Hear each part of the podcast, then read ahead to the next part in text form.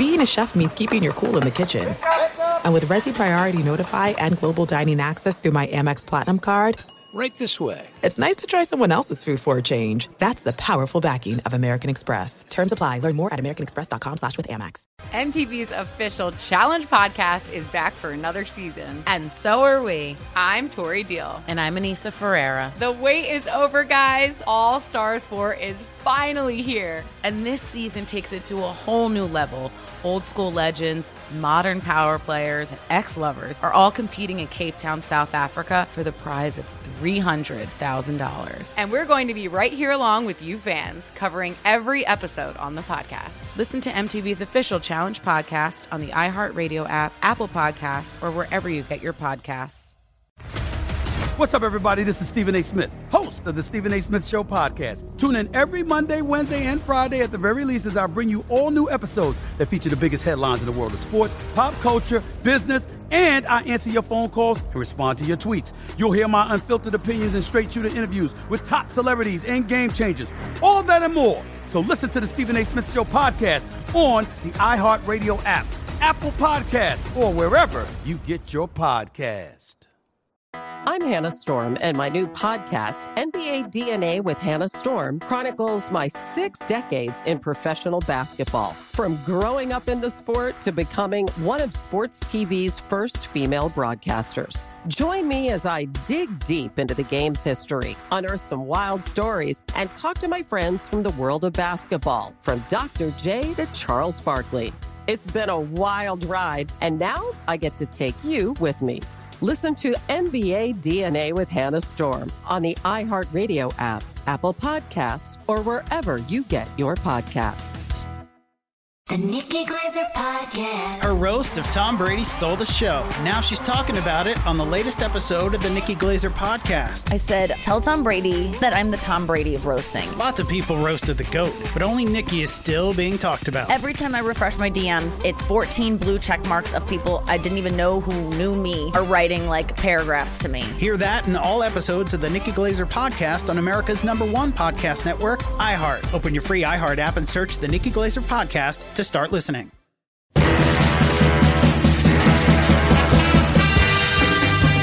Hello and welcome to the MMQB Monday Morning NFL Podcast. I'm Gary Gramling. I'm Jenny Vrentas. I'm Conor Orr. And in case you lost track over the past week, everyone's very busy out there. Maybe you just, uh, uh, I don't know, maybe life is weighing you down and you don't know where we are on the MMQB Monday Morning NFL Podcast calendar, but we are deep within the division previews at this point. We did the AFC. Boy, who did we do last week? We did the AFC North last week, which means, obviously, we're doing the NFC West this week. And again, if you can figure out the order we're going in, because we have we have logic behind it, I swear. And uh, yeah, if you can figure it out, let us know. And if you are right, we will come up with some kind of prize for you. That's right. This is like Wheel of Fortune, where one letter is revealed at a time, and soon enough you'll be able to guess the answer. So today is your second clue. So we've done AFC North and now NFC West. So follow along. It's like a version of Wheel of Fortune where you also don't know what you are playing for. Maybe you'll get money, maybe you'll get nothing. we'll I do have this out. stash of MMQB stickers, Gary. Yes. Ready to be mailed out. MMQB stickers. I have some 1990 uh, Pro Set football cards kicking around somewhere in my basement that uh, I promised I'd get rid of uh, at some point. Told my wife I would. So we got stuff. I, I just found my college roommate's ID, student ID, um, as wow. I'm going leafing through some old business cards. So you can win that. That's uh, that's something else that you can have if you'd like to have that.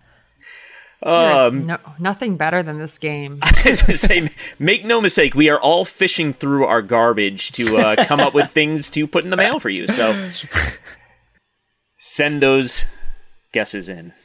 Uh, okay, guys, we're doing the same thing that we did last week. We're going to have four categories we're going to touch on. Uh, each of us will weigh in on biggest offseason edition, veteran and rookie, most valuable non quarterback, and the coach we are most intrigued by going into the season. That can be head or assistant. We also have some uh, uh, fun stuff coming up. Order of finish prediction. That's kind of fun, but then the really fun stuff, uh, the Mad Lib. Now that I know how to do it, I know how to do Mad Libs. you know how to do it, and uh, and and look, you were there was big talk in in the pre-show meeting. Conor's got something big coming up for us. Really Oh? getting his sea legs with the Mad Libs.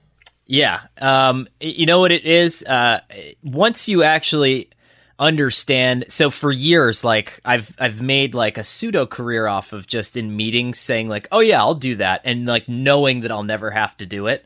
Um, and so that was one of the first times that it was like, oh, I'll do the Mad Libs. And everyone's like, okay. And then, and then I had to do it, and I didn't know what Mad Libs were, and so, um, you know, I'm I'm learning how to be a responsible adult, and uh, I feel pretty good about this. So, Straight to Ask Jeeves. Find out what a Mad Lib is. Alta Vista. Step step one. All right, guys. NFC West. Here we go. Uh, absolutely stacked division here. Uh, we are starting with biggest offseason addition, veteran, and uh, I, I I think we're all gonna sort of. I don't know. I think we are all agreeing with the biggest one this time. There's there's nothing cute about any of our answers. Jenny, Alex Mack. Jenny, why don't you go first? Yeah, I was going to say last week we really had a lot of variability in our answers, but I went in the Google Doc this weekend. I was like, nope, we are all going to say Matthew Stafford for this one because it may be the biggest offseason addition in the league. Everyone is really excited to see how the partnership with him and McVay goes. There was, you know, a little bit of a dramatic switch from Goff to Stafford. Uh, the Rams are obviously not afraid to make a big splash. And now the expectations are even higher. What's interesting to me, right, is that part of McVay's star rise was due to the fact that he essentially programmed Jared Goff before the snap, right? Jared Goff would walk to the line, and Sean McVay would talk to him until the second the headset ran out, and then essentially tell him where to go with the football. And I think from that, we all thought, how amazing is that, that the person can actually do this, and he's elevating this quarterback. But what kind of coach are you? When you don't need to do that and the quarterback is almost totally autonomous of you? And how does that change the relationship? And i'm really interested in that because i do think that um, maybe part of the reason the rams offense worked exactly the way mcvay wanted it to is because the ball was going exactly where he wanted it to every time. Now it's it's not up to you, right? You have a veteran quarterback who probably wants more of a hand in the calling of the plays. He wants to tailor the offense to the things that make him specifically comfortable. And so it'll be interesting to kind of see that sea change um, and, and what that means uh, for McVay personally. Yeah, I remember talking to a defensive line in the divi- defensive lineman, excuse me, in the division who said when they would play at LA and Goff was under center, you could hear McVay talking to him through the headset. and I just always remember that anecdote because it is so illustrative of what that dynamic was like. I would love to just be down in my stance and like, you know, because it it all sounds so dramatic, but like it's never as dramatic as we think it is, and like it, you just hear like, yeah, Jared, I don't know. I mean, let's look over here and let's look over there, and like you know, you're just sitting there in your stance, and you're like, oh, okay, all right, okay, let's see what he does with this. Uh, the one thing that kind of stands out to me here with Stafford is, uh, it, look, this is not, uh, he's not Josh Allen from a mobility standpoint, but uh, he is in that class from like an arm talent standpoint. I think it, you can just build so many things off of that, uh, both vertically and and horizontally. You you can attack a defense in a way you just couldn't with uh, Jared Goff. But I, I brought this up uh, on the show after they made the trade, and uh, it just it it sticks in my head. It's from the season opener last year when they beat the Cowboys, and there was a first and ten play action call late in the game when the Rams were killing the clock, and it was a play they had set up throughout the game uh, where Cooper Kupp was basically going to leak off of this and come open, and Jared Goff was going to throw to him. And it was going to basically, for all intents and purposes, seal the game. And you know, McVay calls a play. It it works exactly as it's supposed to work. And Goff, instead of making the throw, tucks it and runs for four yards. And it was just sort of this head scratching moment where you just kind of said, I, I think even Collins Collinsworth said on the broadcast, he was like, yeah, well, you know, coach calls a play and it works. And you don't throw the ball. And now you're looking at second down instead of like, uh, you know, sealing the game here. And I think those kind of moments are uh, not going to be anywhere near as frequent. And you not only have a more talented quarterback, I think you just have a guy you can you can trust more than Jared Goff at this point if you are uh, Sean McVay. And uh, I, I think it's a uh, look. I, I think it. We'll, we'll get to it later, but I think it puts them atop this division when it's all said and done. Gramling, colon, Goff, untrustworthy. I mean, McVay has said he, what did he say? He's a lot happier this offseason. so he's really given a clear indication of how he felt about Goff towards the end of the relationship, right? I mean, that is just, tough. I just want to point out, I have said the least jerky thing about Jared Goff during this entire conversation. Uh, Jenny hasn't said anything jerky well, about Jared Goff. Yeah, I mean, I just also want to say those comments by McVay. maybe he's out is he's a lot happier this offseason than last season because who among us is not happier mm. in 2021 than 2020? But I don't fact. think that's what he meant if you're Jared Goff, there's no way you can't take. Because remember with McVay, all the conversation was about I, am this brilliant person, but I'm risking burnout, right? Uh, and there was always McVay and burnout. If you Google that together, there's like a hundred stories about him admitting that yeah, this could get old. And you know, if you're Jared Goff, it's like, was I the one causing the bur- like I'm the I'm the pupil, I'm the I'm the unstar pupil that's causing him to stay up late at night. That's gotta be. I, I wouldn't like that. You know, that make me feel bad. For sure. Gets you know, Jared, it's not your fault. It's it's not you. It's him.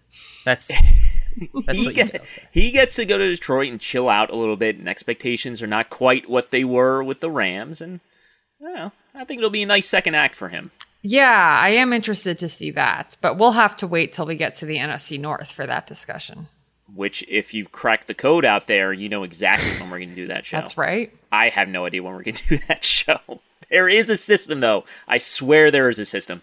All right. It's basically uh, like if somebody comes up with a good reason for why, like, then we'll just get, we'll mail you all the stuff. Like, you know, it doesn't have to be right because there is no right answer, you know? We just want go. to mail you our crap. I was going to say, we could have done like you know called our respective towns and had a uh, bulk trash pickup come and get this stuff but instead we're gonna we're gonna bring it out of the post office and, and send it out to you um, You're gonna love this old VHS player. Big, biggest off-season addition rookies. Uh, Conor, why don't you open this one up? Uh, yeah, I, I don't think it's I don't think it's even close. I think it's Trey Lance, and I, the reason that I think that is uh, because Kyle Shanahan's offense is the most copied offense in the NFL right now. We have about 30% of the NFL running a version of the scheme or trying to run a version of the scheme. And right as it's getting watered down, we're going to introduce a mobile power running element to the system and basically stretch it to its outer reaches and and exhibit a version of it that nobody's seen before. And everyone's saying, well, it's kind of what they did in um in Washington with RG3, but I think it's completely different, right? You would run Trey Lance far different than you would run Robert Griffin III. Um, you're not going to utilize a pistol, probably, like, but at mm-hmm. the same time, there's going to be that level of creativity because in Washington at the time, you talk to these coaches and they would sit there at night and they would just like go through everything. And the next day at practice, it's like, well, okay, let's throw them in the pistol. Let's see what that looks like. Let's throw them in the shotgun. Let's throw them in you know, uh, three back eye, wishbone, whatever, you know, and I think that they're going to have that creative surge again with Trey Lance, and we're going to see a version of this offense that we haven't seen before, and it's still an offense that nobody's stopping, right? Because the Titans ran it, the Packers ran it, um, you know, all these teams that are reaching the playoffs and having a lot of success are running it well.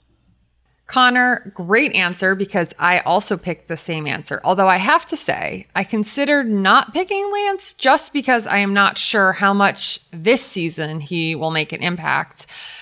The plan is for Garoppolo to have every chance to win the job and to continue to be the starter until Lance is ready, give him the time to develop. But we often see that those plans don't go as coaches have indicated they don't go according to plan. That was a really terrible sentence structure there. Uh, I mean, obviously with Patrick Mahomes, he sat the whole season until the final game of the year, but generally rookie quarterbacks come in earlier. And one of the reasons that the 49ers made a bold move to go up and get a quarterback this year was Garoppolo's injury history. And so it's reasonable to expect that we will see some of Lance this year. And as Conor laid out so well, there are such high expectations for what Shanahan will be able to do with him whenever he is ready to play. And I do think there is an interesting dynamic, and I'll get to this a little bit with one of my answers later on. But for both McVay and Shanahan, now they're getting, you know, a quarterback that they've gone all in on. I mean, obviously Shanahan got Garoppolo before, but got him at a bargain price. So both he and McVay have their teams have gone all in. They've made big moves to get a quarterback that they think can get their teams over the hump, not just to the Super Bowl, but winning it. Uh, but will it work out the way they think? And so I am really curious to see, and we won't have an answer to that this year, no matter how much we see Lance. You know, you can't make those determinations with a rookie quarterback and his new coach after one season. Uh, but because of that, and because of the expected transformation we're you know, hoping for, or the 49ers are hoping for, that would be my biggest addition.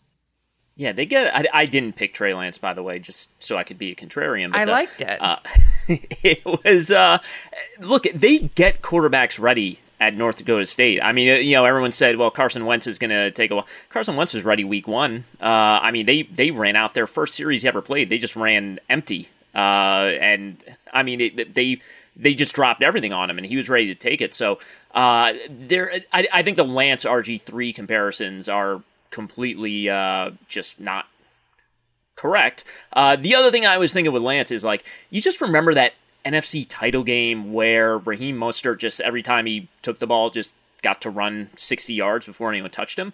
Uh, now you factor in Trey Lance in that where he can keep it and go to the backside, and uh, it's just it's going to be a nightmare to to defend when it's all said and done. But uh, all that said, I went with Rondale Moore uh, out in Arizona. I think he's a fascinating prospect to begin with, and he's another one of these. Uh, you know, he's 170 pounds. Uh, two of them in this division actually. You get Tutu Atwell out in LA, uh, who's I, I, think he weighed in at 149. Basically, Rondale Moore could put Tutu Atwell in a baby Bjorn and carry him around. That's uh, that's kind of size difference we're talking with uh, Tutu Atwell. And I'd love to do that photo shoot if either of what them are visual. up for it. Absolutely. Yeah. Absolutely. Uh, but Rondale Moore, you know, diminutive, lots of injuries at Purdue. I mean, he was just such a difference maker at Purdue, though. Uh, anyone who, uh, uh I, I don't know if you guys uh, would like to talk to Albert Breer about the time that Purdue just handed it to Ohio State a couple years ago. But uh, uh, yeah, Rondale Moore just completely dominated that game against an Ohio State team that obviously has a bunch of NFL caliber talent on their defense. So uh, we've seen him be a complete game changer. Maybe he's not a traditional. Uh, type of uh you know line him up and and go type of wide receiver here but they need guys who can win one one on one in that offense uh, that Kliff Kingsbury is running. Moore gives them another chance there. I don't think AJ Green is really much of an answer, uh, but they need that second complementary weapon with DeAndre Hopkins in the passing game, and I think Moore could be that guy. Uh, after they kind of, you know, Christian Kirk's been all right. Andy Isabella hasn't quite worked out. I think Moore might end up filling that void, and he is a potential difference maker if he just provides that second uh, sort of big play threat in the offense here. And um, uh, look, Arizona, they have their work cut out for them in what's a very good division here. Can I counter this? Uh, even though you mm-hmm. didn't you didn't meanly counter my pick. Um, yeah, th- this is this is out of love. It has nothing to do with you. yeah. It has everything to do with Kliff Kingsbury. If he were actually the promise of Kliff Kingsbury instead of the reality of Kliff Kingsbury, I would totally agree with you. But we haven't gotten the Kliff Kingsbury that we've been promised. That this is like a this is like a Kliff Kingsbury Kool Aid where they put in too much water and not enough of the Kool Aid packet. You know what I mean? It's not as fun as it should be, and I think if it was as fun as it should be, then Rondale Moore, I would have loved that pick just as much as you did. But I'm, I'm worried that we're putting too much on him and not enough on the, the coach who has not uh, delivered on on on what we've expected. I think coming out of college, uh, Texas Tech.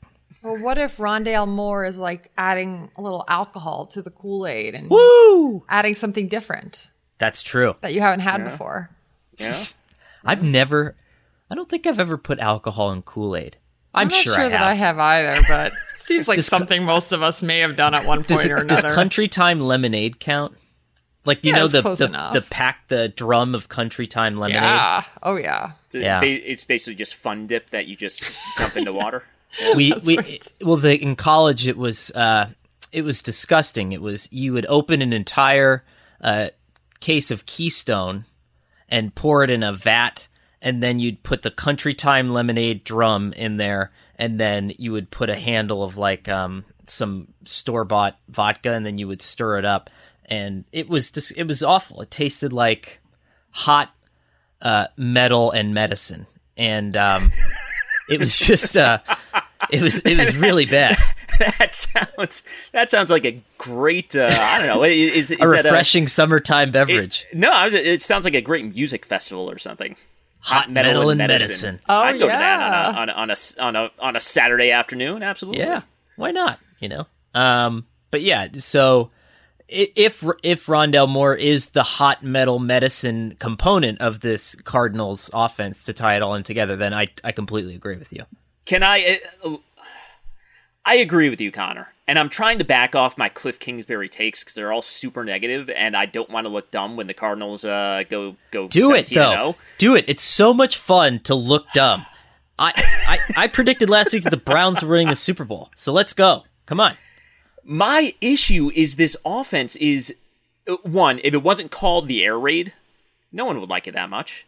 Air Raid's just a cool name, and so we've all stuck with that for like 15 Fair. years now it's an offense that just looks like something out of like 2012. I think they're pretty good at dictating some matchups, but the offense just looks like something that's like eight or 10 years old. And, you know, whatever. If you want to, you know, pick on sort of, you know, Adam Gase for doing the sort of Y ISO type of stuff, uh, out with the Jets and, and all the all the pre-snap acumen stuff that you need a veteran quarterback to do I, I feel like Kingsbury's kind of in that same class at this point. He's just you know he's he's a Moore charismatic guy and maybe doesn't take the kind of heat that uh, uh, some other coaches take. But it's just uh, look through two years, it's just kind of a crummy offense to me. And maybe the more pick indicates that they're ready to do something different. But I mean, it's a big if, but if you take Kyler Murray making uh, some just otherworldly plays with his legs out of the equation last year,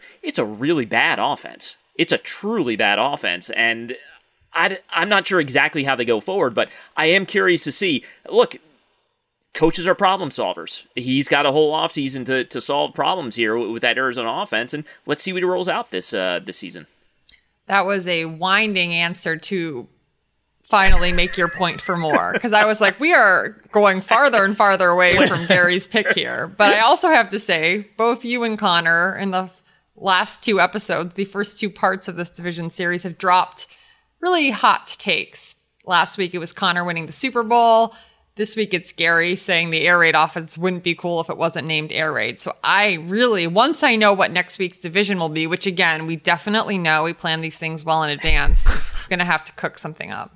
I would love if Jenny just comes out like uh like Andy in the office, like I'm cutting Phyllis's head off with a chainsaw. like all of a sudden she's just like, no team in this division will win the division. Like like the hottest take imaginable, like the take to end all takes. And I would love that. Just I've, wait. I've come up with a scenario where they all tie each other and lose every out of division game. And Roger Goodell just votes that none of them make the playoffs. I love it. Wow, you're doing my work for me. Thanks, guys. MTV's official challenge podcast is back for another season. And guess what? So are we. Just in case you forgot, I'm Tori Deal. I'm a six time finalist and a challenge champion. And I'm Aneesa Ferreira, and I've been gracing your screens for the last two decades. I am a veteran challenger and challenge all star. And speaking of all stars, All Stars 4 is finally here. I'm going to be honest, I literally thought this day was never going to come. Well, the challenge gods have answered our prayers, and we're going to be right here along with you fans covering every episode on the podcast. And this season takes it to a whole new level. Old school legends, modern power players, redemption seekers, and ex lovers are all competing in Cape Town, South Africa for the prize of $300,000. Anyone can win, relationships matter, and only one All Star will claim the title of Challenge Champion. Listen to MTV's official Challenge podcast on the iHeartRadio app, Apple Podcasts, or wherever you get your podcasts. The Nikki Glazer Podcast. Her roast of Tom Brady stole the show. Now she's talking about it on the latest episode of the Nikki Glazer Podcast. I said, tell Tom Brady that I'm the Tom Brady of roasting. Lots of people roasted the GOAT, but only Nikki is still being talked about. Every time I refresh my DMs, it's 14 blue check marks of people I didn't even know who knew me are writing like paragraphs to me. Hear that in all episodes of the Nikki Glazer Podcast on America's number one podcast network, iHeart. Open your free iHeart app and search the Nikki Glazer Podcast to start listening. If you love sports and true crime, then there's a new podcast from executive producer Dan Patrick and hosted by me, Jay Harris, that you won't want to miss. Playing Dirty Sports Scandals. Each week, I'm squeezing the juiciest details from some of the biggest sports scandals ever. I'm talking Marcus Dixon, Olympic gymnastics, Cain Velasquez, salacious Super Bowl level scandals. Join me on the dark side of sports by listening to Playing Dirty Sports Scandals on the iHeartRadio app, Apple Podcasts, or wherever you get your podcasts. What's up, everybody? This is Stephen A. Smith. When I'm not at my day job, First Take, you can find me in my studio hosting the Stephen A. Smith Show podcast.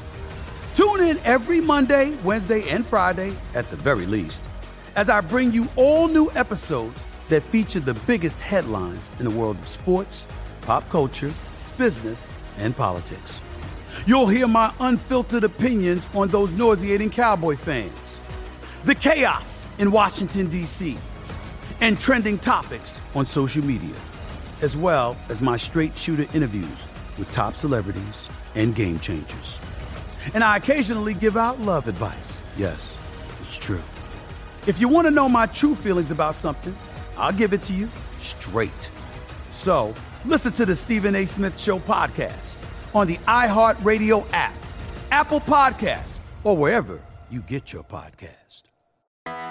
I'm Hannah Storm, and my podcast, NBA DNA with Hannah Storm, digs deep into the history of professional basketball, along with my own as one of the first female sportscasters. Now let's get you up to speed on what else happened around the NBA today. We talked to all sorts of people I interacted with, from Dr. J to Charles Barkley, and recap iconic moments. Yes, he's got it. He here he comes.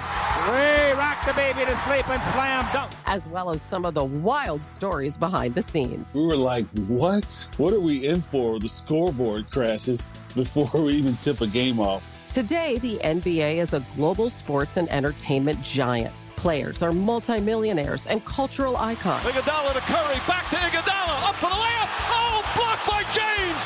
LeBron James. And these stories are about how we got here, both on and off the court. And what's next? Listen to NBA DNA with Hannah Storm on the iHeartRadio app, Apple Podcasts, or wherever you get your podcasts. On that note, let's go on to uh, most valuable non-quarterback in the division. Uh, Jenny, you can you can lead off with this one.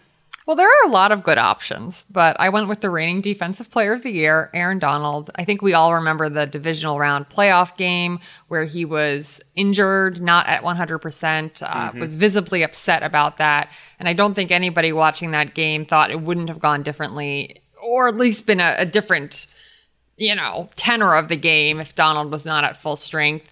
Obviously, they have to replace their defensive coordinator. They lost Brandon Staley, but Aaron Donald is great in any system under any defensive coordinator and will be key, as he always is. He's always key in the defense, but especially this year when we're expecting big jump forward from the Rams offense and wondering, will the defense slide back? Donald is the key to not let, letting that happen.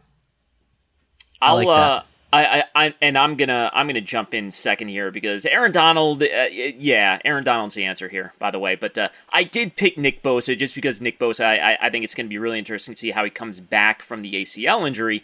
Uh, but also look, DeMeco Ryans there, uh, the new defensive coordinator, has his work cut out for him. I think there was a very unfair narrative that uh, briefly took hold with Robert Saleh uh, during the 2019 season, and it was just like, oh well, they, they added Nick Bosa and they have DeForest Buckner, and therefore, you know, yeah, you can you can do whatever you want here. Uh, Robert Saleh was called just a really good defense, and you saw last year when they were completely banged up, and they still hung in there. Uh, with again, I, I think we mentioned this during the show, Jenny. The 49ers had so many guys on the defensive line with numbers in the 60s and that's never a good sign. like they just had so many 64s and 66s and it's like this this doesn't look like a like this looks like the fourth quarter of a preseason game now. But uh, Saleh made it work last year. And look, now Bosa is back. Obviously, having Nick Bosa uh, wrecking games is a huge uh, difference maker for, for any defensive coordinator. So uh, it makes DeMeco Ryans transition a little bit easier here for the 49ers. And uh, I'm just look, I, I'm I'm I think he is a legitimate challenger to Aaron Donald as uh, as the best defensive player in the league if he is at full strength here. I'm going to go completely out of left field um, because Gary uh, I thought that you were gonna like again. You kind of let me down when you don't do this, and then so uh, I feel the need um, to to kind of go uh, further out of out of bounds. um, but I, I, well, both of you guys have the right answers. I will say that. Um, but I'm going to do that thing where um, a sports writer gives an esoteric answer with a reason and then when this person is successful i'm going to try to like get a very narrow version of this clip um and you know and and have it out there so that i'm the guy who you know uh, predicted this, uh, even though this player is already very good. But I have Budda Baker, and here's why. Not only did he change his number, he's going to be number three this year. Very exciting. Um, very, very excited about this. Um, but also arguably the best run stopping safety in uh, in the conference, um, and definitely the division. And what that means is when every team um, save for maybe the your own team, right, is going towards this outside zone, downhill running. You know, the Seahawks hired the Sean McVay's old offensive coordinator to install this system. Um, the Rams run a version of it. The 49ers obviously run it.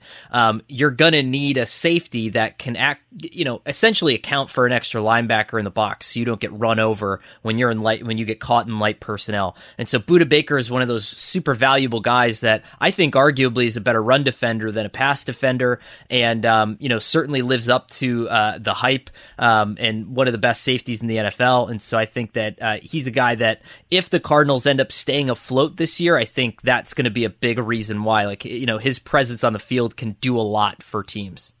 Conor, you always have permission to use a clip in the future because you have done it in past shows and you have taken the heat for the oracles that didn't come true Shelby is excellent at bringing receipts upon request. You know, he's not doing it out of malice. He he brings receipts upon request. So if you get this one right, Conor, we'll be happy to promote it six months from now.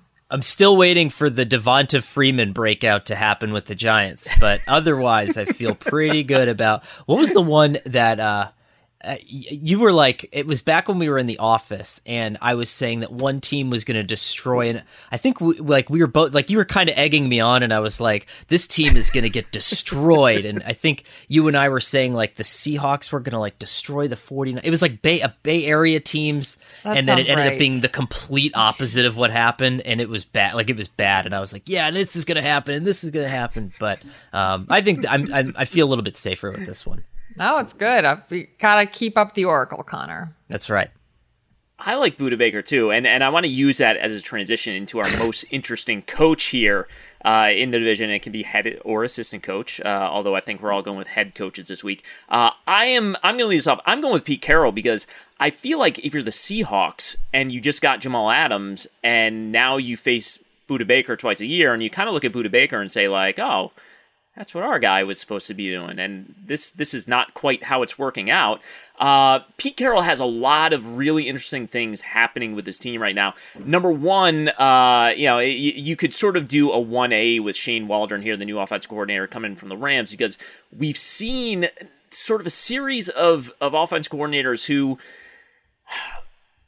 you wouldn't say like, oh, this offense failed, but you know everyone's trying to build something Russell Wilson centric, and it just hasn't had fully sustained success for you know 19 games and and gotten them to where they want to go ultimately. And you saw last year you know it was, it was very aggressive early in the season and then they had a series of games with turnovers and uh, it seemed like it really shook Pete Carroll up and and he he drew back and it looked more like the Marshawn Lynch centric offense uh, Chris Carson centric offense that they've run for years in Seattle by the end of the season. So uh, is he just going to let Shane Waldron do his thing and find an answer here with Russell Wilson and, and sort of have that elite offense for a full season that they just they just haven't had it over the years. And then of course the other big question, you know, it, Carroll and Ken Norton Jr. has to figure out exactly what they want to do with Jamal Adams, who is in a contract year and probably wants to get paid uh, sooner rather than later a lot of a lot of draft capital spent to get him.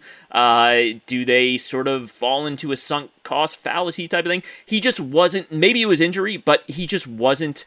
You could tell by the way they used him, he wasn't what they expected him to be last season. They expected a lot more out of coverage. Uh, I mean, teams. Anytime a team could get a receiver matched up on Jamal Adams, they attacked him and they they succeeded. And he turned into a guy who is a blitzer. I think he can hold up uh, in some limited uh, coverage roles, but uh, they have to figure out what they are going to do to maximize uh, Jamal Adams here. And I don't know if it's necessarily use him in a linebacker capacity because they're already pretty uh, pretty heavily invested in, in linebackers here between Bobby Wagner and Jordyn Brooks, a former first round pick. So uh, a lot of different ways you can go with the Seahawks here, and uh, it's going to be really interesting what Pete Carroll figures out, especially in the division where I think the Rams and 49ers are, are probably better teams, but every year the Seahawks just come up with 10 or 11 wins no matter no matter how it plays out. Yeah, I, am wondering when the wheels kind of just totally fall off on this. And, you know, uh, maybe to your point, uh, you know, is some of Russell Wilson's frustration justified to an end? You know, uh, are they are they wasting draft capital? Are they not getting him the things that he needs to be successful? I know they did get a wide receiver, um, and you know I think that Russell Wilson could help elevate him. He can he can work in the return game as well. But I, I think that there's an agreement to that. Like you know if you're if you're looking from the outside in, Pete Carroll's valuable contribution to the NFL was that defense, right? Was the cover 3 mm-hmm. that uh, you know that kind of changed everything. But all of the branches from his tree have taken it and done better things with it, right? Robert Saleh did interesting things with it. Dan Quinn did interesting things with it. Gus Bradley's changing some things and doing some interesting things with it. And they just kind of remain stagnant. They don't have the punishing athletes that they used to have to run the system the way that it was created. And so at some point, um, you know, Pete Carroll is the, maybe arguably the best culture creator, or maybe the second best culture creator in the NFL. Um, but at some point, when do you need him to sort of you know, step aside so you can get you know that extra umph in there because you're right they're, they're they're wasting time they're wasting draft capital on guys who aren't performing as well as they should be.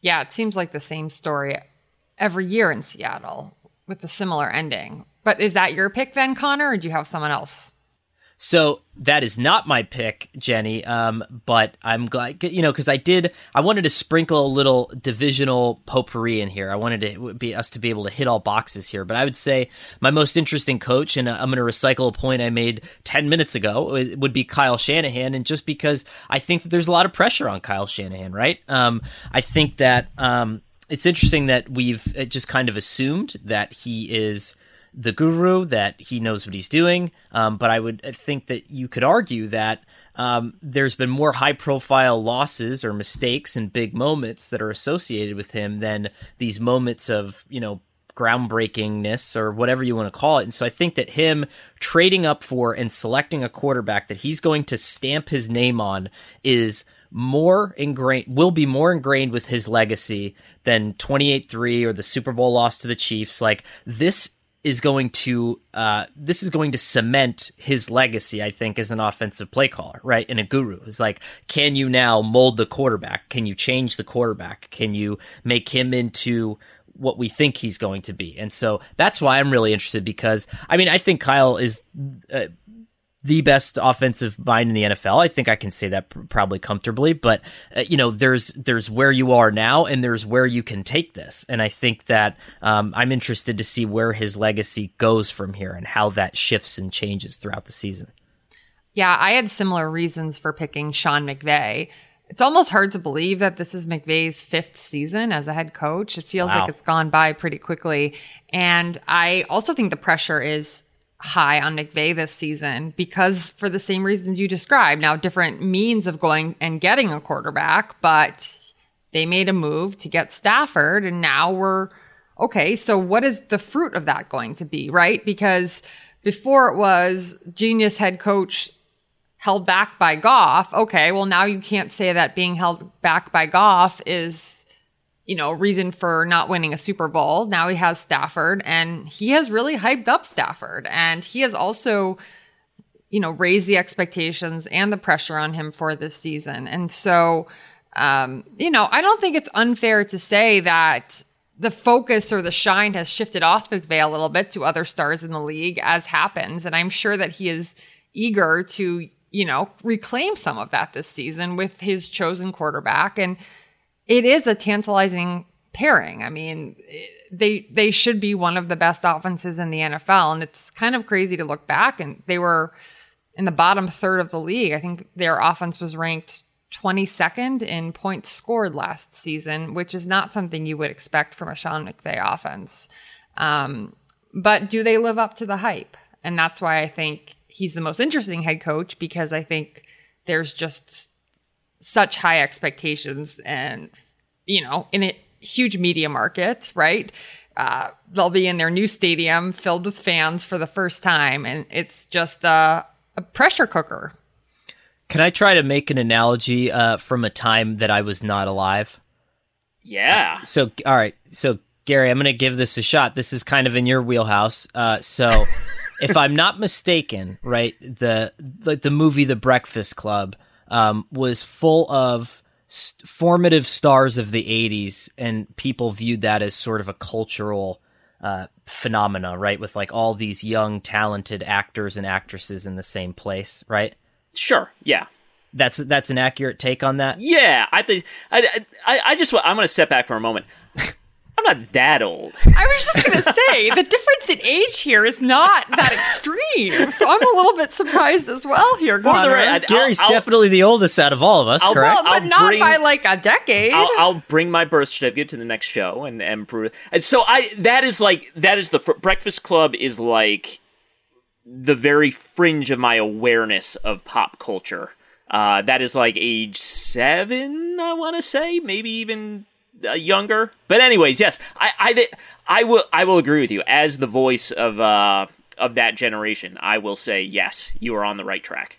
So the I movie mean, came out I in was- February of 1985. Yes, I was also alive then. You were alive? Oh, I didn't- I, okay. I was born in 1984. Actually, maybe you know, maybe maybe Gary, we are the olds on the show. I'm, I don't really know what to say here. I'm I'm still reeling from this, but um, I, Oh, I have boy. I have a pop culture moment to bring up from the mid '80s, but I do want to hear the end of this first, Conor. go for it, Conor. Boy, this is me We're just here, so slip, we're here. this is me just slip sliding my way off this podcast. Um, uh, so at the time, it was like, okay, all these formative stars of the day, like this is going to be a movie that we look back on and think like, wow, and then like none of them ended up being famous beyond like that year, basically, right? Like Molly Ringwald ended up not being famous. Um, it, Charlie Sheen ended up kind of being a wackadoo. Um, the rest of them, I don't like the the the guy with the the flannel shirt and the emotional problems. He, I don't, I don't remember him really surfacing anywhere again. Am I? Is that? Am I correct in saying that? Yeah, I mean, uh, yes, I yes. Broadly, I think you are correct. They Okay. they were all they were all kind of they never grew out of them. Th- th- There were no like Bill Murrays in there who like Okay, okay. ended up being timeless stars. Okay, Not All right. to not to correct you on pop culture, but I don't think Charlie Sheen was in the Breakfast Club. No, uh, No, he was in uh, Ferris Bueller. Okay. He played a guy who looked like the flannel shirt guy, so I got mi- I got missed Okay. up. That was it was Emilio you're- Estevez. You're Yep, thinking yep. of uh of Judd. Yes, Judd. Uh, okay. Uh, I can't remember his last name right now. This is there. I So just- I'm Judd I'm- Nelson. I'm, Judd all over the place. I There just relish just- an opportunity to look like a pop culture expert. This is my day. Anyways, continue, Conor. So to bring this convoluted and horrible uh, take to uh, to its soft landing, what if the NFC West is the Breakfast Club. Like we're all sitting here being like Kliff Kingsbury and Kyle Shanahan and Oh, Sean wow. McVay and all this youth, and it's gonna they're gonna dominate the NFL. And then like five years from now, we're like, what the hell are those guys doing now? You know, Yeah. like it's. I'm just saying, it's always possible. It's always possible because of the Breakfast Club. Okay, so I see what you're saying. Actually, me and Gary being olds, that's a good thing because the olds make it, you know. Correct. You guys the have, olds are better have off. exhibited your staying power. Right, okay. Whereas I am in grave danger of slipping into irrelevance. Yes. All right, I, I can accept this analogy now, Conor. But but I see your point. I mean, there there is so much buildup over this division and their transformative impact on offenses, and it's hard to argue that McVay and Shanahan haven't had that impact on offense. But what will be the fruits of it? And that's kind of where we're at right now. Yes. Okay. I will date myself uh, for a moment. Uh, my first trip to a movie theater, my parents uh, sent me to see Ghostbusters when I was five with my two older brothers. And uh, that is the most terrifying experience uh, imaginable for a five year old.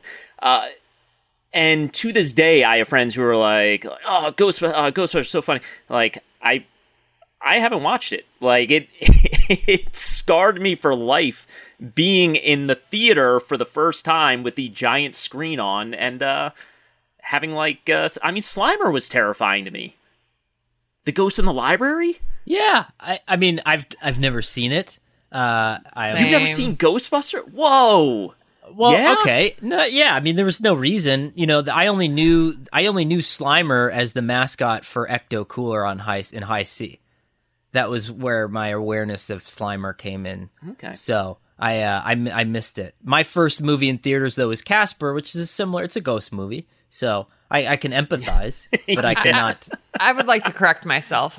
There clearly is a decade of difference between the two of you. I was wrong in my earlier statement and cannot count. So, um, you know, Let me just get this out there too, because I do think that this will uh, make Jenny feel a little bit better. We do beat up on her from time to time for not catching a lot of pre- uh, pop culture references. I have also never seen. I've never seen Ghostbusters. I've never seen any Star Wars movies. I've never seen Jurassic Park. I have never seen Titanic. So, um, just getting that out there in solidarity with my friend Jenny. So thank you, Connor. Truly appreciate it. That's a that's a really good. Uh, I don't know. What is it? That's that's like a, a pop culture unbucket list or something Yeah. like that. Th- and I'm, this and I'm not going to do it either. Nobody can make me. Ah, You should. I mean, you should see like Jurassic Park. That's a good. Not going to do Indiana It's exciting. Jones. Haven't seen Indiana Jones. Uh, not going to Hmm. do any of it. It's going to be great. All right. All right. I do also want to point out before we uh, transition to Mad Libs here, we've we've touched on a lot of powdered drinks in the show. We we gotta we gotta hit Tang later. I We've hit Kool Aid. We've hit Hi-C. Country Where- Time where- Lemonade. I say, where, where's the ad sales team? We got all this product placement just ready to go. Oh. MTV's official Challenge podcast is back for another season. And guess what? So are we. Just in case you forgot, I'm Tori Deal. I'm a six time finalist and a challenge champion. And I'm Aneesa Ferreira, and I've been gracing your screens for the last two decades. I am a veteran challenger and challenge all star. And speaking of All Stars, All Stars 4 is finally here. I'm going to be honest, I literally thought this day was never going to come. Well, the challenge gods have answered our prayers, and we're going to be right here along with you fans covering every episode on the podcast. And this season takes it to a whole new level. Old school legends, modern power players, redemption seekers, and ex lovers are all competing in Cape Town, South Africa for the prize of $300,000. Anyone can win, relationships matter, and only one All Star will claim the title of Challenge Champion. Listen to MTV's official Challenge podcast on the iHeartRadio app, Apple Podcasts, or wherever you get your podcasts. The Nikki Glazer Podcast. Her roast of Tom Brady stole the show. Now she's talking about it on the latest episode of the Nikki Glazer podcast. I said, tell Tom Brady that I'm the Tom Brady of roasting. Lots of people roasted the GOAT, but only Nikki is still being talked about. Every time I refresh my DMs, it's 14 blue check marks of people I didn't even know who knew me are writing like paragraphs to me. Hear that in all episodes of the Nikki Glazer podcast on America's number one podcast network, iHeart. Open your free iHeart app and search the Nikki Glazer podcast to start listening. If you love sports and true crime, then there's a new podcast from executive producer Dan Patrick and hosted by me, Jay Harris, that you won't want to miss. Playing Dirty Sports Scandals. Each week, I'm squeezing the juiciest details from some of the biggest sports scandals ever. I'm talking Marcus Dixon, Olympic gymnastics, Cain Velasquez, salacious Super Bowl level scandals. Join me on the dark side of sports by listening to Playing Dirty Sports Scandals on the iHeartRadio app, Apple Podcasts, or wherever you get your podcasts. What's up, everybody? This is Stephen A. Smith. When I'm not at my day job, First Take, you can find me in my studio hosting the Stephen A. Smith Show podcast. Tune in every Monday, Wednesday, and Friday, at the very least, as I bring you all new episodes that feature the biggest headlines in the world of sports, pop culture, business, and politics.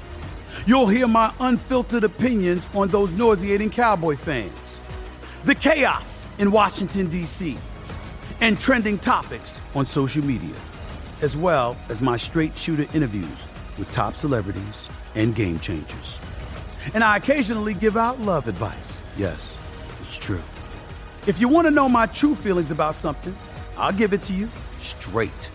So listen to the Stephen A. Smith Show podcast on the iHeartRadio app, Apple Podcasts, or wherever you get your podcast.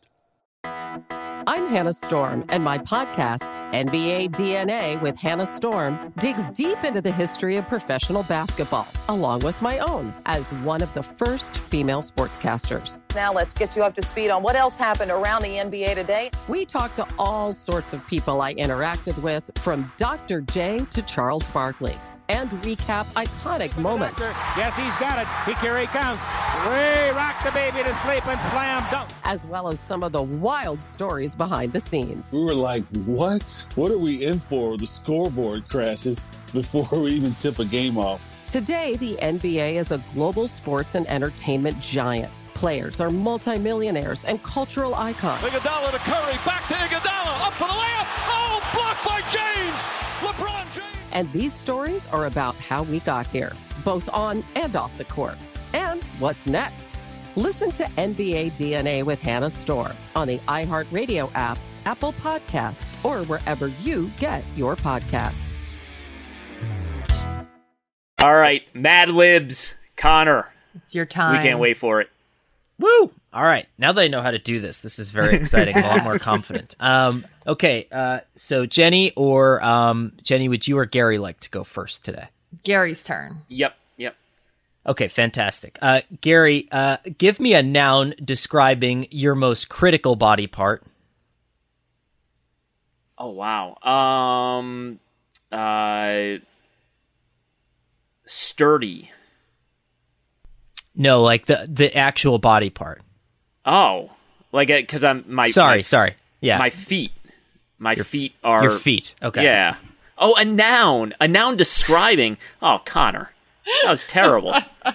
Okay, you're no oh, better at this. Yeah, that's true. I, well, you know, there's a di- there's a difference between getting Mad Libs and understanding the English language. The second, the latter part of which I'm still working my way up on. As as my editor, you should know that there's a very fringe grip between me and the uh, the English language. Uh, okay, uh, a, a, noun uh, meaning your most critical. Moment. Yes. Okay. So uh, okay, so you got feet. Okay, um, Jenny, um, an adjective describing um, the physical appearance of your most hated rival in middle school. Okay. Curly haired.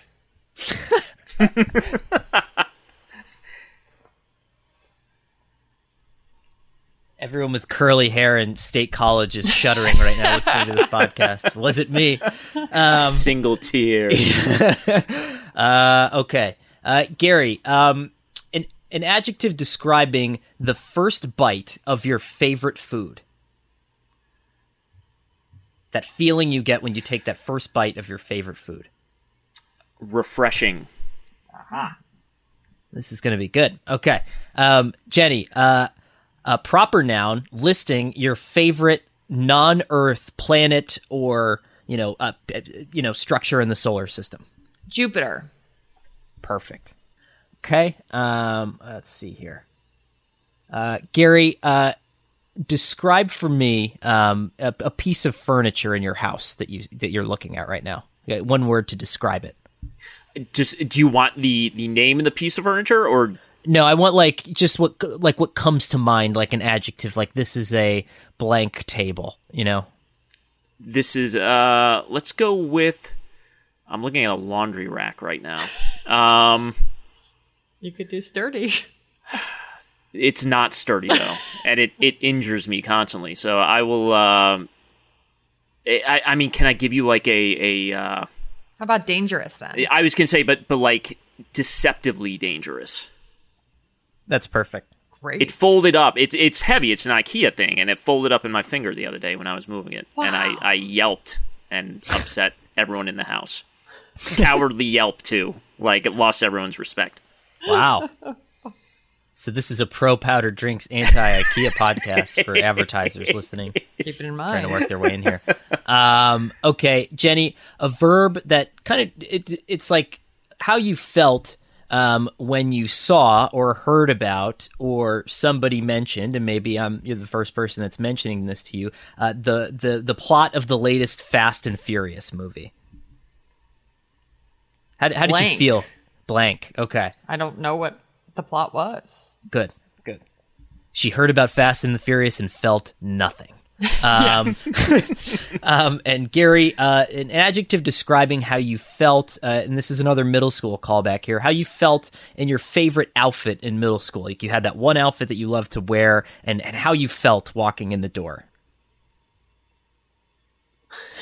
Boy, uh, I would say, um, because it was my Walter Payton uh, jersey with Mm. sweatpants, uh, but the sweatpants had to be pulled up, elastic bottom sweatpants, but they had to be pulled up a little bit above the sock, so it, I, I to make it look more like, you were wearing Payton. cleats. Yeah. Yeah. Uh, so I would, uh, I mean, kind of invincible, Ooh. right?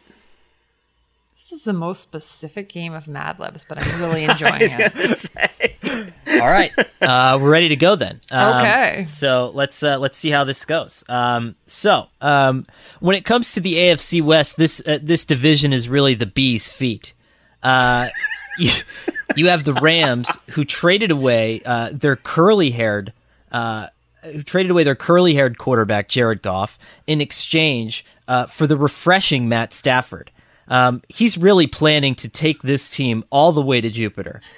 Uh, they're they're hoping to knock off the Seattle Seahawks, who many people find to be deceptively dangerous. Ooh.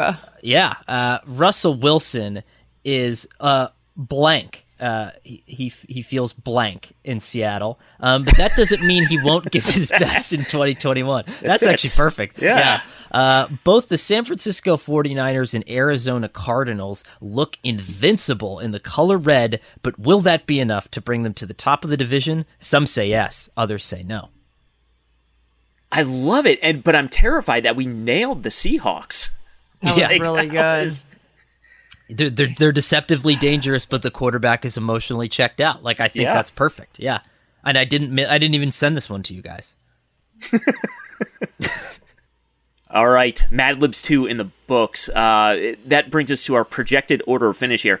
And I will say our Mad Libs were, were kind of off when it came to the Cardinals because uh, in our little coaches bowl here, we all selected the Cardinals to finish last. And I don't know, the Cardinals still. I think for a lot of people, the Cardinals still kind of like the the dark horse team. Everyone wants them to be. I mean, you have Kyler Murray, you have a really exciting offense, but I don't know. I don't know if they. I don't know if they get there with this offense. We've we've does I mean does anyone have any more Kliff Kingsbury bashing they'd like to do on the show? No, I think you covered that pretty well earlier in the show, Gary. I don't think we have to revisit. But yeah, it's hard to put them higher than last place, especially because it is such a deep division and because the other quarterbacks in the division are very talented or there's a lot of promise for Trey Lance coming in. The Cardinals are a boring, uh, bottomless pit through no fault of their own. Specifically, um, I think that there's some organizational uh, uh, issues that need to be addressed there. Um, otherwise, I don't find them climbing out of last place.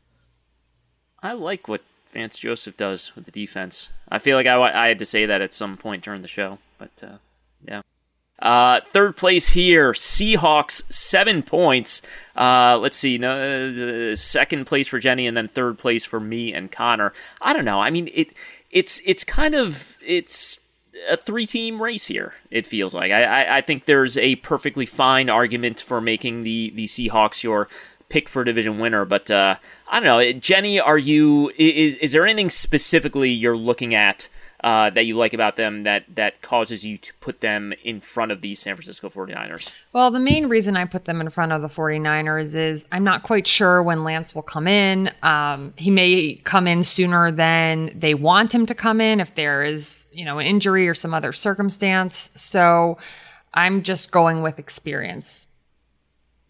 Okay. With, you know, with Seattle Fair. and Seattle's always in the mix it's hard for me to count them out just yet. But I agree with Conor's earlier earlier point. Like, when are the wheels going to fall off? And they haven't yet. I've been predicting that for like each of the past five seasons, and I'm just going to stop predicting it. To Seattle's credit, I've been predicting that about my own career since 2010, and I, am still at least, uh, you know, I'm employed. So I, maybe some of this stuff can go on longer than you expect it to. 2010 when you were four years old, and I was I was just hitting my 50s. So. And 40, you saw the Breakfast Club. 49ers are our second place pick here. Uh, they got a first place vote from Conor. I had them second. Jenny had them third. Uh, I don't know, Conor. What what are we looking at here? Uh, do you expect them to be facing the Cleveland Browns in Super Bowl 56? Woo! Uh, no, but I, I, I think that they're going to win the division, and I think they're going to do it. I think that there's probably more of a plan to the to the handoff from quarterback to quarterback than we think. Mm-hmm. Um, I think that um, you know maybe the ideally like Jimmy Garoppolo gets you to like two and one or three and one or four and two, and then all of a sudden, you know, almost like when Kaepernick took over for Alex Smith after the injuries, um, and then you just show up, uh, you know, close to when every team starts getting their bye week with a completely different offense, and you force them all to figure that out on the fly, and so and they can't, and uh, and it evolves over the course of the year, and they're just very hard to beat. And I think I, I don't think Trey Lance is stupendous right away, but he's probably like Dak Prescott that first year, you know, in, in Dallas, which is more than good enough. And so uh, I, I think they'll I think they'll be in good shape. Jenny and I both picked the Rams to win this division. Yeah, I'm buying into the Stafford hype a little bit here. Despite my earlier comments about can McVay and the Rams live up to the pressure, uh, I'm really excited to see this offense. Well, let me let me put forth this annoying scenario if they end up having a great offense, like they have a top five offense this year, but the defense slides back, no Brandon Staley. We know they're thin on defense, uh, you know, beyond Aaron Donald. Uh, maybe, maybe Donald gets banged up and, and his play is not quite at the level it has been. Uh, do you consider that, and, and, and they end up like 10 and 7 or something? Do you consider that a success? Is that just sort of a, I don't know, do, do they get a do over when it's all said and done, or is that a failure? If the Rams don't make the Super Bowl or content or make the conference title game, then their strategy of constantly forking over uh, extreme draft capital for uh, fast gains needs to be looked at seriously by management. That's what I would say. Definitive Fair. or take. Yes. Yeah. Put it on uh put it on Snead more than McVay.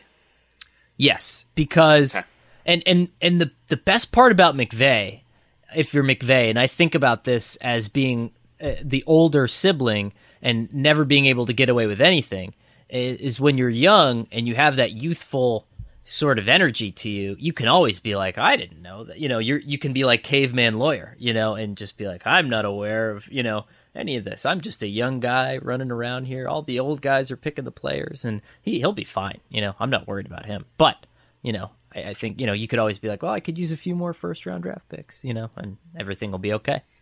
But yeah, you know, you make the divisional round last year, you go out and you get Stafford. The expectation is you get farther than that. So I don't think it's a total failure, but it will certainly be looked at that way by a lot of Rams fans, right? Because you said that this is what you needed to be in the Super Bowl. To be back in the Super Bowl, you just needed your quarterback, and now you have your quarterback, and there will be a lot of disappointment if the season doesn't extend farther than last year. I love I the. Rams no matter what. They can do no wrong. They got their quarterback. They'll they'll they'll be fine. A deep, uh, I, you know, we'll say about the Rams, definitely, arguably the deepest football research staff in the league. So, uh, the the the so that that gives them an edge in my mind too. All right, all right. Well, we'll uh, we'll be back next week. What division? If we want to know, we just have to scroll down in this Google Doc because it's already written in there. But uh, yeah, tune in, find out. That's a terrible wrap up. The MMQB Monday Morning NFL Podcast is Jenny Vrentas, Conor Orr, and me, Gary Gramling. We are produced by Shelby Royston. SI's executive producer of podcasts is Scott Brody. Mark Mravic is emeritus editor of the MMQB, and Andy Benoit is founder of the MMQB NFL Podcast. Be sure to subscribe to this feed on Apple Podcasts, and once you do, please leave a rating and review because it really does help other people find the show, which is also available on Spotify, Radio.com, Stitcher, SI.com, and wherever else you listen to podcasts.